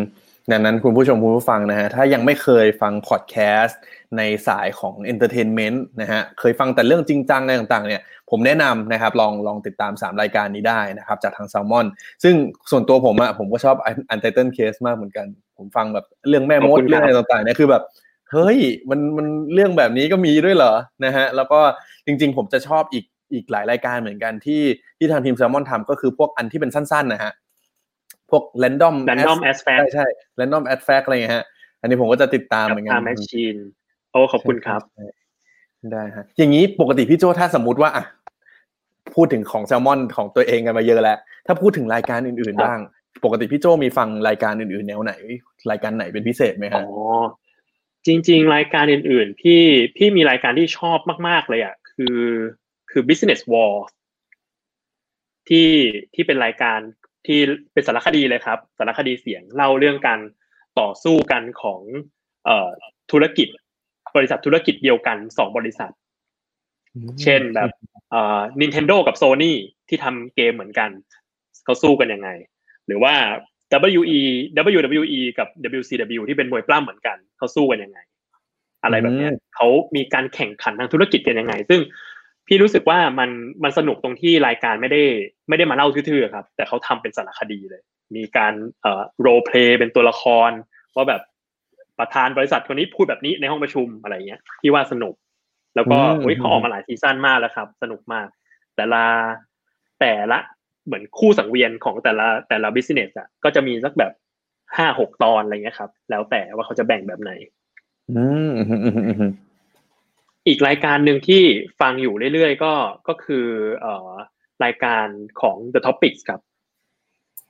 รายการของอาจารย์วัฒนา อันนี้ก็ติดตามอยู่สนุกมากครับ อาจารย์อารวาสสนุกมาก รายการนี้มันมันนะฮะมันจริง ๆ มันจริง ๆ ครับ แล้วก็อีกรายการที่เป็นรายการต่างประเทศที่กที่กำลังเริ่มเริ่มตามอยู่ก็คือ Sound Matters อืมเป็นเกี่ยวกับอะไรครับ Sound Sound Matters เป็นรายการที่เอ่อ มาเล่าอย่างซีซั่นล่าสุดจะเป็นเล่าเรื่องเสียงที่เสียงของแต่ละเมืองครับ เช่น วันนี้เราจะพาไปฟังเสียง Sound of Paris เป็นยังไงอืม Sound of Tokyo เป็นยังไง ซึ่งเขาก็จะมีเนี่ยเขาจะมีการใส่แอมเบียนของแต่ละเมืองมา ใส่เสียงดนตรีของแต่ละประเทศมา แล้วจากนั้นก็พาไปพูดคุยกับคนที่ทำงานด้านเสียงของเมืองนั้นๆ ว่าเขาเห็นมีความเห็นยังไงเกี่ยวกับ the sound of this city อะไรอย่างเงี้ยครับ อืมอืมอืมอืมอืมเออดูดูเป็นคอนเซ็ปต์ซึ่งที่รู้สึกว่าแปลกใหม่มันมันมันใช้มันใช้ปัจจัยความเป็นพอดแคสต์ได้ได้มันดีอะครับอืมอืมอืมอืมอืมอืมนะฮะเดี๋ยว อันนี้น่าสนใจเดี๋ยวผมจะไปลองหาฟังดูบ้างนะครับ ครับ มีคำถามหลายคนเลยครับพี่โจอันนี้อ่าถามว่าถ้าจะทำพอดแคสต์เองด้วยตัวคนเดียวเป็นไปได้ไหมครับพี่โจเป็นไปได้ครับ แล้วก็หลายคนทำด้วย ซึ่ง ก็ต้องต้องลองก่อนแหละครับ อย่างแรกลองเดโมเป็นยังไง เรามีเรื่องอะไรที่อยากจะเล่าสู่กันฟังบ้าง หรือมีอะไรที่อยากจะสื่อสารให้กับสังคมนี้ได้ รับรู้ได้ฟังบ้างอะไรเงี้ยครับทำได้ครับเป็นไปได้เลย ใช่ฮะยืนยันว่าทำได้ครับ เพราะว่าผมก็ทำเองคนเดียวเหมือนกันนะครับพอดแคสต์ของผมเอง ใช่ฮะมีอันนี้ครับ จากการที่มีพอดแคสต์จำนวนมากและหลากหลายในตลาด มีคำแนะนำในการหาหรือสร้างคาแรคเตอร์ให้กับช anel ของเรายังไงได้บ้างนะเพราะว่าพี่โจพูดถึงคาแรคเตอร์พอดี มีคำแนะนำไหมครับว่าจะหาคาแรคเตอร์ยังไงดี ต้องต้องลองทำดูก่อนครับ อย่างของ Salmon Podcast อะมันเริ่มมาจากว่าเราอยากให้มีพอดแคสต์ที่เป็น entertainment มากขึ้นในวงการพอดแคสต์เราก็เลยมีคาแรคเตอร์ว่าโอเค ถ้าอย่างนั้นอะ เราทำรายการที่มันมันมันกันเถอะ มันมัน สดสดฟังแล้วอร่อยอะไรเงี้ย ก็ออกมาเป็นมันสดอร่อย เพราะนั้นแล้วที่ว่าคาแรคเตอร์มันต้องมาจากมาจากตัวเราเนี่ยแหละ ว่าเราอยากจะทำรายการแบบไหน จริง ๆแล้วความความมันสดอร่อยมันก็อยู่ในอยู่ในตัวของคนทำงานที่แซลมอนอยู่แล้วแหละ ความแบบเอ้ย เรามาทำอะไรที่มันมันไม่มีสาระกันเลยแต่แบบสนุกมากกันเถอะอะไรเงี้ยเพราะนั้นแล้วมันมาจากตัวเราเองเนี่ยแหละ ลองหาดูก่อนว่าคุณสนใจ ด้านไหนอะไรเงี้ยครับ แล้วก็ค่อยออกมาเป็นรายการพอดแคสต์ที่คุณอยากทำก็ได้ครับอืมอืมอืมอืมอืมเห็นภาพนะฮะแล้วก็จริงๆมีคำถามหนึงจากท่านนี้แต่ผมคิดว่าพี่โจตอบไปแล้วเนาะว่าหาความรู้เชิงลึกเกี่ยวกับพอดแคสต์ได้ที่ไหนบ้างนะครับยังไงย้อนกลับไปฟังได้นะฮะผมขอแทรกด้วยคำถามจากท่านนี้ครับ ตื่นเต้นมากเลยนะครับ พี่จีนนะฮะ Viewfinder มาเองนะครับ สอบถามด้วยนะฮะโอ้โหว่า ตลาดพอดแคสต์ปัจจุบันเราควรทุ่มสรรพกำลังในการผลิตรายการพอดแคสต์เนี่ยขนาดไหนครับพี่โจโอ้โห ตอบยากมากเลยครับ แต่ว่าเอาจริงๆแซลมอนเองก็ทุ่มสรรพกำลังอย่างพอดีนะครับ คือเรายังเรายังไม่ได้แบบโอ้โห จ้างคนเข้ามาอีกเพิ่มเยอะๆอะไรเงี้ยสุดท้ายแล้วเราก็ยังยัง utilize งานจากคนที่ที่มีอยู่ให้เต็มที่อยู่ พี่ยังรู้สึกว่าเฮ้ยพี่ทำรายการประมาณเนี้ยกำลังตึงมือแล้ว เราทำประมาณนี้ไปก่อน จนถึงจุดหนึ่งเรารู้สึกว่าเราอยากขยายสถานีของเราให้มันมีรายการมากขึ้นอีก หรือว่าตัวตัวพนักงานควรจะมีอย่างอื่นต้องทำอย่างเช่นตัวพี่เองพี่อยากจะดูภาพรวมให้มากขึ้น หรือว่าอยากทำแบบอาจจะอยากทำรายการตัวเองด้วยหรือเปล่าอะไรเงี้ยเอ้ยอันเนี้ยแปลว่าเราควรจะมีคนเข้ามา support ตรงนี้บ้างแล้ว อันนี้เราก็มองจากอย่างนี้แหละครับว่าโอเค คนที่เรามีเราทำงานเหล่านี้ได้หรือเปล่า แล้วถ้าสมมติว่าเราอยากจะ ขยับขยายให้มากขึ้น เราก็ค่อยหาคนมาเพิ่มเติม อืมฮึอืมฮึดังนั้นผมว่าต้องค่อยๆดูเนาะว่าว่าสิ่งใช่ที่เราต้องทำอยู่ค่อยๆดูครับแล้วทีมงานที่เรามีแล้วก็อย่างที่พี่โจบอกต้นทุนเรื่อง cost เรื่องอะไรต่าง ๆ ด้วยใช่ไหมฮะใช่ใช่หรืออย่างพวกฮาร์ดแวร์อะไรเงี้ยก็ดูก่อนว่าเรามีอะไรบ้าง แล้วมันพอปรับใช้อะไรได้บ้างครับ พี่ว่าเริ่มจากประมาณเนี้ยก่อนดีกว่าครับ ซึ่งฮาร์ดแวร์พี่ดแวจีนเองนี่ก็ทำได้ดีอยู่แล้วครับ คือของของพี่จีนนี่สุดยอดนะฮะ แล้วก็ติด top ten เขาจะถามอะไรผมครับเนี่ยผมโอเคผมผมอาจจะบอกพี่จีนนะตรงนี้นะฮะว่าเดี๋ยวในอนาคตจะขอเรียนเชิญพี่จีนมาพูดคุยบ้างนะครับเผื่อพี่จีนยังฟังอยู่นะฮะผมรอโอเคฟังเลยครับนะฮะมีอีกอันหนึ่งเมื่อกี้ที่พี่โจบอกว่าพวกฮาร์ดแวร์เรื่องต่างๆเนี่ยครับผมเลยนึกอีกคำถามหนึ่งออกมาว่า เอ๊ะเราเรื่องไมค์อย่างเงี้ยฮะเราถ้าสมมติจะทำพอดแคสต์ เราควรจะใช้ไมค์แบบไหน มันมีอันไหนที่แบบโอ้โหเหมาะกับการทำพอดแคสต์เป็นพิเศษไหมหรือว่าพี่แนะนำยังไงดีครับ ไม่โหถ้าถ้าเชิงลึกอาจจะต้องพูดกันพูดกันยาวหน่อย แต่ว่าถ้าพูดคร่าวๆอะครับพอดแคสต์ไมค์ของพอดแคสต์อะมันจะมีอยู่ไมค์มันจะมีอยู่ประมาณสองสามแบบ แต่ว่าอย่างที่พี่ใช้ที่ Salmon Podcast อะคือไมค์ Dynamic เป็นไมค์ที่รับเสียงแคบใกล้ เพราะว่าเราจะให้ไมค์แต่ละโฮสแต่ละคนน่ะ หนึ่งคนหนึ่งไมค์ไปเลย ซึ่งมันค่อนข้างควบคุมคุณ i t y ของเสียงได้เยอะครับ เพราะว่าพอรับเสียงแคบแปลว่าเสียงรบกวนจะน้อย แล้วก็อืมบวกกับการที่เรามีห้องอัด ก็แปลว่าเสียงสะท้อนก็น้อยไปด้วยอืมอืมก็คือเพราะคืฉะอนั้นแล้วถ้ามีไมค์ที่อืมครับ เหมือนเหมือนแต่ละคนจะมีไมค์เหมือน ลักษณะมันจะเป็นเหมือนไมค์ร้องเพลงใช่ไหมพี่ใช่ใช่แต่ว่าแต่ว่ามีขาตั้งนะ อ่าแล้วก็แยกแต่ละคนก็แยกไปเลยใช่ไหมฮะแล้วมันก็จะต่อใช่เข้าไปครับในใช่เครื่องครับอืมอืมอืมใช่ครับ เพราะฉะนั้นแล้วต้องมาต้องมาดูก่อนครับ เรื่องฮาร์ดแวร์ว่าแบบเอ้ยเรามีห้องแบบไหน เรามี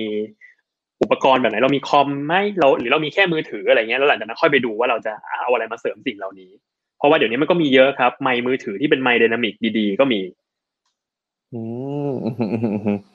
ได้ฮะ จริง ๆ หลายหลายคนน่าจะ มันมีอันนี้ผมแนะนำเพิ่มเติมว่ามันก็แล้วแต่ลักษณะของของตัวรายการของเราด้วยเนาะบางรายการที่เขาแบบว่าใช่แต่นี่คือผมบังเอิญเห็นของคนนี้พอดีนะครับ มีคนมาแซวนะฮะคุณแซมนะครับ พี่แซมของเราเองนะฮะคุณแซมมาพี่โจคือคุณแซมอันเนี้ยนี่ก็น่าชวนมาเหมือนกันครับใช่ครับ เดี๋ยวชวนชวนไว้นะตรงนี้เลยแล้วกันนะครับ พี่แซมเดี๋ยวเจอกันนะครับ ก็เพ ราะว่าผมจำได้ว่าสมัยก่อนพี่แซมเวลาให้สัมภาษณ์อะอย่างเก็ตทอ k เองไม่อะไรเงี้ยอาจจะใช้ที่แบบอัดง่าย ๆ ได้เหมือนกันนะครับจริงๆอาจจะแล้วแต่คอนเซปต์แล้วแต่ทุนแล้วแต่อะไรต่างๆอย่างที่พี่โจบอกนั่นเองนะฮะใช่ครับ มีคำถามอันนี้ครับก็คือ ปัจจุบันปล่อยพอดแคสต์ทาง Anchor นะฮะแล้วก็แชร์ฟีดไปนะครับ แต่ว่าปัจจุบันเนี่ยคนฟังเฉลี่ยต่อคลิป ยังไม่ค่อยเยอะเท่าไหร่ พี่โจมีคำแนะนำไหมฮะว่าจะทำยังไงให้คนเนี่ยสามารถเข้าถึงคอนเทนต์ของเราได้มากขึ้น อืมต้องดูว่าช่องทางการปล่อยเราปล่อยทางไหนบ้างอะไรเงี้ยครับแล้วนอกจากการปล่อยพอดแคสต์แล้วว่าการโปรโมทก็สำคัญครับ คืออย่างอย่างของแซลมอนเราก็เราเราเราคิดสองอย่างแยกจากกันเลย ก็คือการปล่อยพอดแคสต์ในช่องทางไหนก็เป็นเรื่องหนึ่งคุณภาพของคอนเทนต์ก็เป็นอย่างหนึ่งแต่ว่าการโปรโมทเราใช้เพจ ตอนนี้เราใช้เพจ Salmon Podcast อยู่ ซึ่งก็จะพูดคุยนะครับว่าตอนใหม่ออกแล้วนะ มีคอนเทนต์อะไรบ้าง หรือว่าอย่างน้อยแบบมีการสรุปคอนเทนต์จากใน episode ออกมาพูดคุยกันในเพจบ้าง ซึ่งส่วนเนี้ยเราเรียกว่าเป็นโซนที่เอาไว้โปรโมทว่าเนื้อหาเรามีอะไรบ้าง เพราะนั้นแล้วต้องไปดูครับว่าถ้าคนฟังยังน้อยอยู่อะเราเราทำคอนเทนต์เป็นยังไงบ้าง ต่อจากเราทำคอนเทนต์เป็นยังไงบ้าง เราปล่อยช่องทางไหนบ้าง และสุดท้ายคือเราโปรโมทยังไงบ้าง อืมอย่างนี้แสดงว่าการโปรโมทก็สำคัญเนาะพี่โจก็คือสมมุติเราทำพอดแคสต์อันนึงอะเราควรจะต้องอย่างน้อยต้องมีช่องทางการสื่อสารที่อื่น ๆ ไว้ด้วย ใช่ไหมฮะ ควรจะครับ เพราะว่าสุดยุคนี้อย่างยิ่งยิ่งคนไทยอยู่ในแพลตฟอร์มโซเชียลเยอะมาก ไม่ว่าจะเป็น Facebook ไม่ว่าจะเป็น Twitter เราเองก็ควรจะใช้ช่องทางเหล่านี้นะครับ ในการโปรโมทคือคนอยู่ที่นี่เพราะนั้นแล้วเราก็ควรจะมาพูดจาที่นี่ว่า เฮ้ยพอดแคสต์เราปล่อยแล้วนะพอดแคสต์เราพูดเรื่องนี้พอดแคสต์เรามีท่าทีแบบนี้ แล้วมีเนื้อหาประมาณนี้ลองไปฟังได้ เพราะนั้นแล้วโปรโมทเป็นส่วนหนึ่งที่สำคัญมากๆในการทำพอดแคสต์ stationดังนั้นคุณผู้ชมคุณผู้ฟังนะฮะถ้าสมมติทำพอดแคสต์แล้วเรายังไม่มีช่องทางโปรโมทนะครับ ก็ควรจะต้องมีด้วยเหมือนกันนะฮะมีเดี๋ยวผมอีกสักสองคำถามแล้วกันนะฮะ อันนี้มีทางผู้ชมสอบถามครับ ว่าโดยส่วนมากเนี่ยเวลาทำพอดแคสต์นะครับ จะอัดเป็นแบบ one take เลยไหมฮะ เอาเอาเป็นในในเคสของทางทีมแซลมอนก็ได้ครับ อ๋อ ไม่ครับ เราตัดต่อเยอะมากครับ มีมีแค่รายการเอ่อของพี่ซายเจริญปุระครับแอมไซ thank you เพียงรายการเดียว ที่เรารู้สึกว่าพี่ซายมาแบบไหนควรปล่อยไว้แบบนั้น เพราะว่าพี่สายแบบ บรรยากาศในการจัดพี่สายดีมากๆแต่เรารู้สึกว่าไม่ควรจะไปตัดรบกวนอะไร เว้นแต่แบบเอ้ยลองไปฟังแล้วแบบ ตรงนี้พี่สายอาจจะกระแอมดังมากหนึ่งทีอันนี้เราอาจจะเอาออกให้ แต่ว่านอกนั้นเรื่องการเว้นจังหวะ เรื่องการหยุดพูดเรื่องแบบมีกระดิ่งมะโมเข้ามาแมวพี่สายอะไรเงี้ยเรารู้สึกว่ามันเป็นบรรยากาศที่ดีหมดเลยอะเราก็เลยเก็บไว้ทั้งหมดครับ แต่ว่ารายการอื่นนอกจากแอมไซแตงกิ้วเราตัดเยอะมากครับ อันนี้ผมว่าแล้วแต่คอนเซปต์รายการเหมือนกันเนาะบางรายการก็เป็นแบบเนี่ยอย่างอย่างสมมติที่เราคุยกันในวันนี้ครับเดี๋ยวผมก็จะเอาไปลงในพอดแคสต์ด้วยเหมือนกันนะครับการอันนี้น่าจะยาวนะแต่ว่าอย่างของผมเองที่ปกติที่ทำก็ตัดตัดเหมือนกันนะครับ อืมพอเมื่อกี้พี่โจพูดถึงพี่ทรายนะฮะมีคำถามมาพอดีเลยว่าอย่างตอนนี้ของพี่ทรายครับ ใช้ไมค์แบบไหนอยู่ฮะตรงรายการของพี่ทรายใช้ไมค์ใช้ไมค์มือถือเลยครับ มีเรามีส่งเรามีส่งไม้ ให้พี่ทรายต่อเข้ากับมือถือช่วงหนึ่งแล้วก็ตอนนั้นเหมือนจะมีมีปัญหาทางเทคนิคเล็กน้อยครับ ไม่แน่ใจว่าเชื่อมต่อแล้วแบบเหมือนสายมันช็อตช็อตอะไรก็เลยเอาไมค์กลับมา แล้วก็ให้พี่ทรายเซตวิธีการอัดใหม่ทีนึงแล้วก็ให้น้องเกมไปคุยกับพี่สายว่าควรจะเซตประมาณไหนเสียงมันถึงจะออกมาดีที่สุดอะไรเงี้ยครับ แล้วก็เอาไฟล์เสียงจากพี่สายมาทำงานต่อ อืมอย่างนี้แสดงว่ามันก็จะมีเสียงมันมีมือถือก็อัดได้ใช่ไหมฮะ ใช่ครับมีมือถือก็อัดได้ แล้วเรารู้สึกว่ายังอยู่ในคุณภาพที่เรารับได้อะครับ คือเสียงรายการพี่สายไม่ได้ไม่ใช่เสียงที่แย่ เพียงแต่ว่ามันไม่ได้เป็นห้องอัดเงียบมากๆเหมือนรายการอื่น ทีเนี้ยเรารู้สึกว่ารายการเนี้ยเราให้เป็นบรรยากาศแบบนี้หนึ่งรายการ แล้วสุดท้ายคนฟังเขาเขาคุ้นชินในการฟังแบบเนี้ย เพราะนั้นแล้วมันไม่ได้มันไม่ได้ด้อยไปกว่าการฟังรายการอื่นเท่าไหร่ อืมอืมอืมอืม ได้ฮะก็หลายคนก็น่าจะได้คำตอบนะครับที่น่าสนใจจากหลากหลายคำถามเลยนะฮะแล้วก็น่าจะนำไปประยุกต์ใช้กันได้นะครับ ก็สุดท้ายพี่โจคืออยากจะพูดถึงมุมมองในอนาคตเหมือนกันฮะว่าจริง ๆ แล้วเนี่ยในมุมของพี่โจเองคิดว่าจากการที่เราคลุกคลีมาเนี่ยครับเจ็ดเดือนแปดเดือนแล้วเนี่ยคิดว่าในอนาคตของวงการพอดแคสต์ต่อไปครับ มันจะเป็นยังไงต่อไปบ้างพี่มองว่า รายการพอดแคสต์ในไทยจะหลากหลายขึ้นอีกมากๆครับ แล้วเป็นรายการที่แบบเราเองจะนึกไม่ถึงด้วย อย่างล่าสุดมีแบบโอ้ยรายการ ASMR แล้วแบบคนฟังเยอะมาก ซึ่งรู้สึกว่าอุ้ยเซอร์ไพรส์และชอบด้วย รู้สึกว่าอยากได้อะไรแบบเนี้ยในวงการพอดแคสต์เยอะคือสุดท้ายแล้วรายการมันจะนิชมากขึ้น คนฟังมันจะหารายการได้หลากหลายมากขึ้นเรื่อยๆ มองแบบนั้น แล้วก็อีกอย่างหนึ่งคือ การขายโฆษณาในพอดแคสต์คงเป็นเรื่องที่แพร่หลายมากขึ้นนะครับ อืม แล้วก็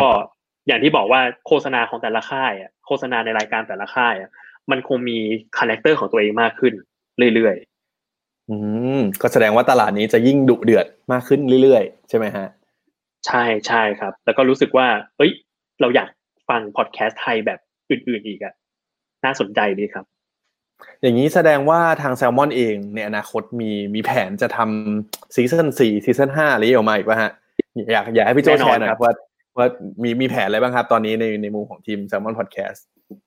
จริงๆเวลาเราทำงานนะครับ เราเราทำเป็นซีซั่นแต่เวลาเราคิดงานขึ้นมาเราจะเราจะเหมือนมีมีมี pool รวมไว้ก่อน กองไว้ว่าไอเดียรายการที่เราอยากทำมีประมาณนี้อัด demo เก็บไว้บ้าง คุยกับ host ทิ้งไว้บ้างอะไรเงี้ยแล้วสุดท้ายคือเราก็จะหยิบรายการเหล่านี้ มาจัดเป็นซีซั่นแล้วปล่อย อีกทีหนึ่งเพราะฉะนั้นแล้วตอนนี้สิ่งที่ทาง Salmon Podcast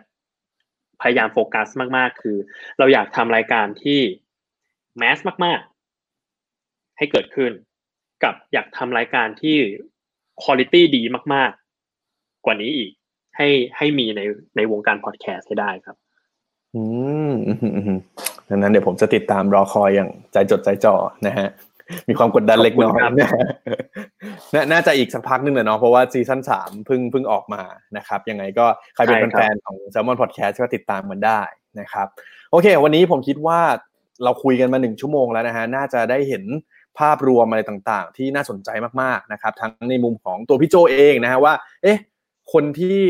มาเป็นพอดแคสต์เ e กเตอร์เนี่ยมีที่มาที่ไปยังไงนะครับแล้วพอมาทำในแง่ของอาชีพที่เราอยู่กับโลกของพอดแคสต์จริงๆเนี่ยมันเป็นยังไงบ้างมีเบื้องหลังยังไง มีที่มาที่ไปของแต่ละรายการยังไงนะครับรวมถึงคำแนะนำต่างๆ ดีๆเยอะแยะมากมายนะครับที่วันนี้พี่โจมาแบ่งปันทั้งในเรื่องของการหาลูกค้านะครับในการทำพอดแคสต์ตอบคำถามต่างๆนะครับซึ่งถ้าสมมติว่าใครที่มาฟังไม่ทันนะฮะสามารถเดี๋ยวมาฟังย้อนหลังกันได้นะครับทั้งใน Facebook YouTube แล้วก็พอดแคสต์นะครับ Addict Talk นั่นเอง นะฮะมีอีกอันหนึ่งนะฮะอยากให้พี่โจทิ้งท้ายละกันนะครับ ก่อนที่จะจากกันไปในวันนี้ก็คือ ถ้าให้สรุปคำแนะนำสั้นๆเลยครับสำหรับคนที่อยากทำพอดแคสต์ละกันพี่โจมีคำแนะนํำยังไงบ้างครับ ก็เริ่มจากสิ่งที่ตัวเองสนใจครับ แล้วก็ลุยเลยครับ ลองดู อือฮึต้องลุยนะฮะวงการนี้ต้องลุยครับ แล้วใช่ครับ ลองดูครับ แล้วก็เราก็รอฟังพอดแคสต์น่าสนใจจากทุกคนอยู่เหมือนกันครับ ได้ฮะสุดท้ายพี่โจช่วยแนะนำหน่อยครับ ถ้าสมมติอยากติดตามช่องทางของ Salmon Podcast เนี่ยตอนนี้มีช่องทางไหนให้ติดตามบ้างครับ โอเคครับ ก็ทุกที่ที่คนฟังพอดแคสต์อยู่นะครับ เราอยู่ที่นั่นหมดแล้วครับ ก็สามารถฟังได้ใน Spotify Apple Podcast Podbean Google Podcast ก็มีครับ หรือว่า SoundCloud กับ YouTube แล้วก็เอาไปลงอยู่ด้วย แล้วก็ search ได้เลยครับว่า Salmon Podcast มีทั้งช่องที่เป็น เอ่อ channel รวม Salmon Podcast มีทุกรายการอยู่ในนั้น หรือว่าจะมีสนใจรายการไหนเป็นพิเศษก็สามารถไปติดตามแยกเป็นรายการได้ หรือว่าใครที่ยังไม่รู้ว่าจะติดตามรายการอะไรลองเข้ามาในเพจเราก่อนได้ครับ Salmon Podcast ก็จะมีการโพสต์รายการหรือโพสต์เนื้อหาที่อยู่ในรายการเอามาทำเป็นโพสต์ Facebook อยู่เรื่อยๆครับนะฮะก็เรียกว่าครบครันนะครับ ลองเสิร์ชได้ทุกที่เลยนะฮะ Salmon Podcast นะครับ โอเคครับ วันนี้ขอบคุณพี่โจมากนะฮะที่มาแบ่งปันกันนะครับ แล้วก็อยากจะให้ทุกคนนะฮะถ้าสมมติว่าอยากจะฟัง Salmon Podcast อยากจะรู้ว่าที่พี่โจเล่ามาทั้งหมดเนี่ยเป็นยังไง ก็อยากให้ไปติดตามกันดูนะครับ วันนี้ขอบคุณพี่โจมากครับ ครับขอบคุณมากครับเพิร์ดขอบคุณมากครับขอบคุณคุณผู้ชมครับขอบคุณครับ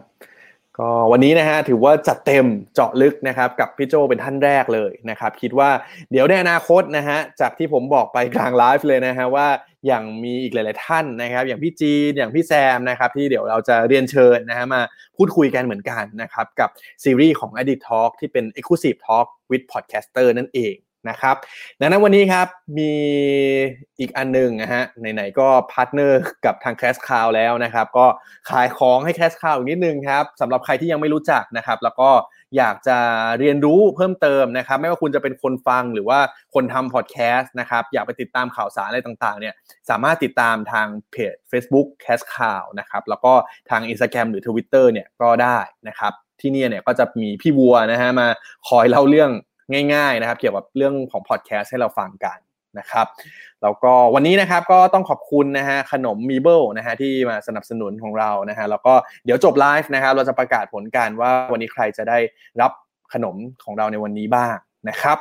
วันนี้เราก็พูดคุยนะฮะในมุมของพอดแคสต์มาเจาะลึกแล้วนะครับยังไงพรุ่งนี้ครับเป็นอีกวันหนึ่งที่ผมต้องบอกเลยว่า ถึงแม้จะเป็นวันหยุด แต่ผมคิดว่า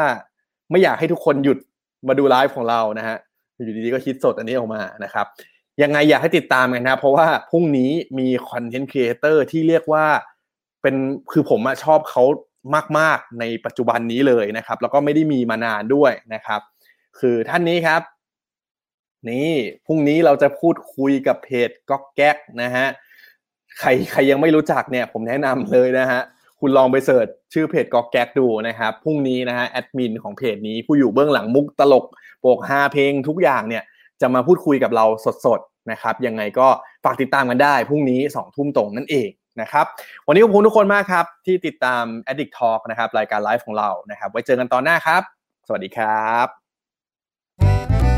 สนับสนุนโดย Cash Cow ศูนย์รวมทุกเรื่องราวของพอดแคสต์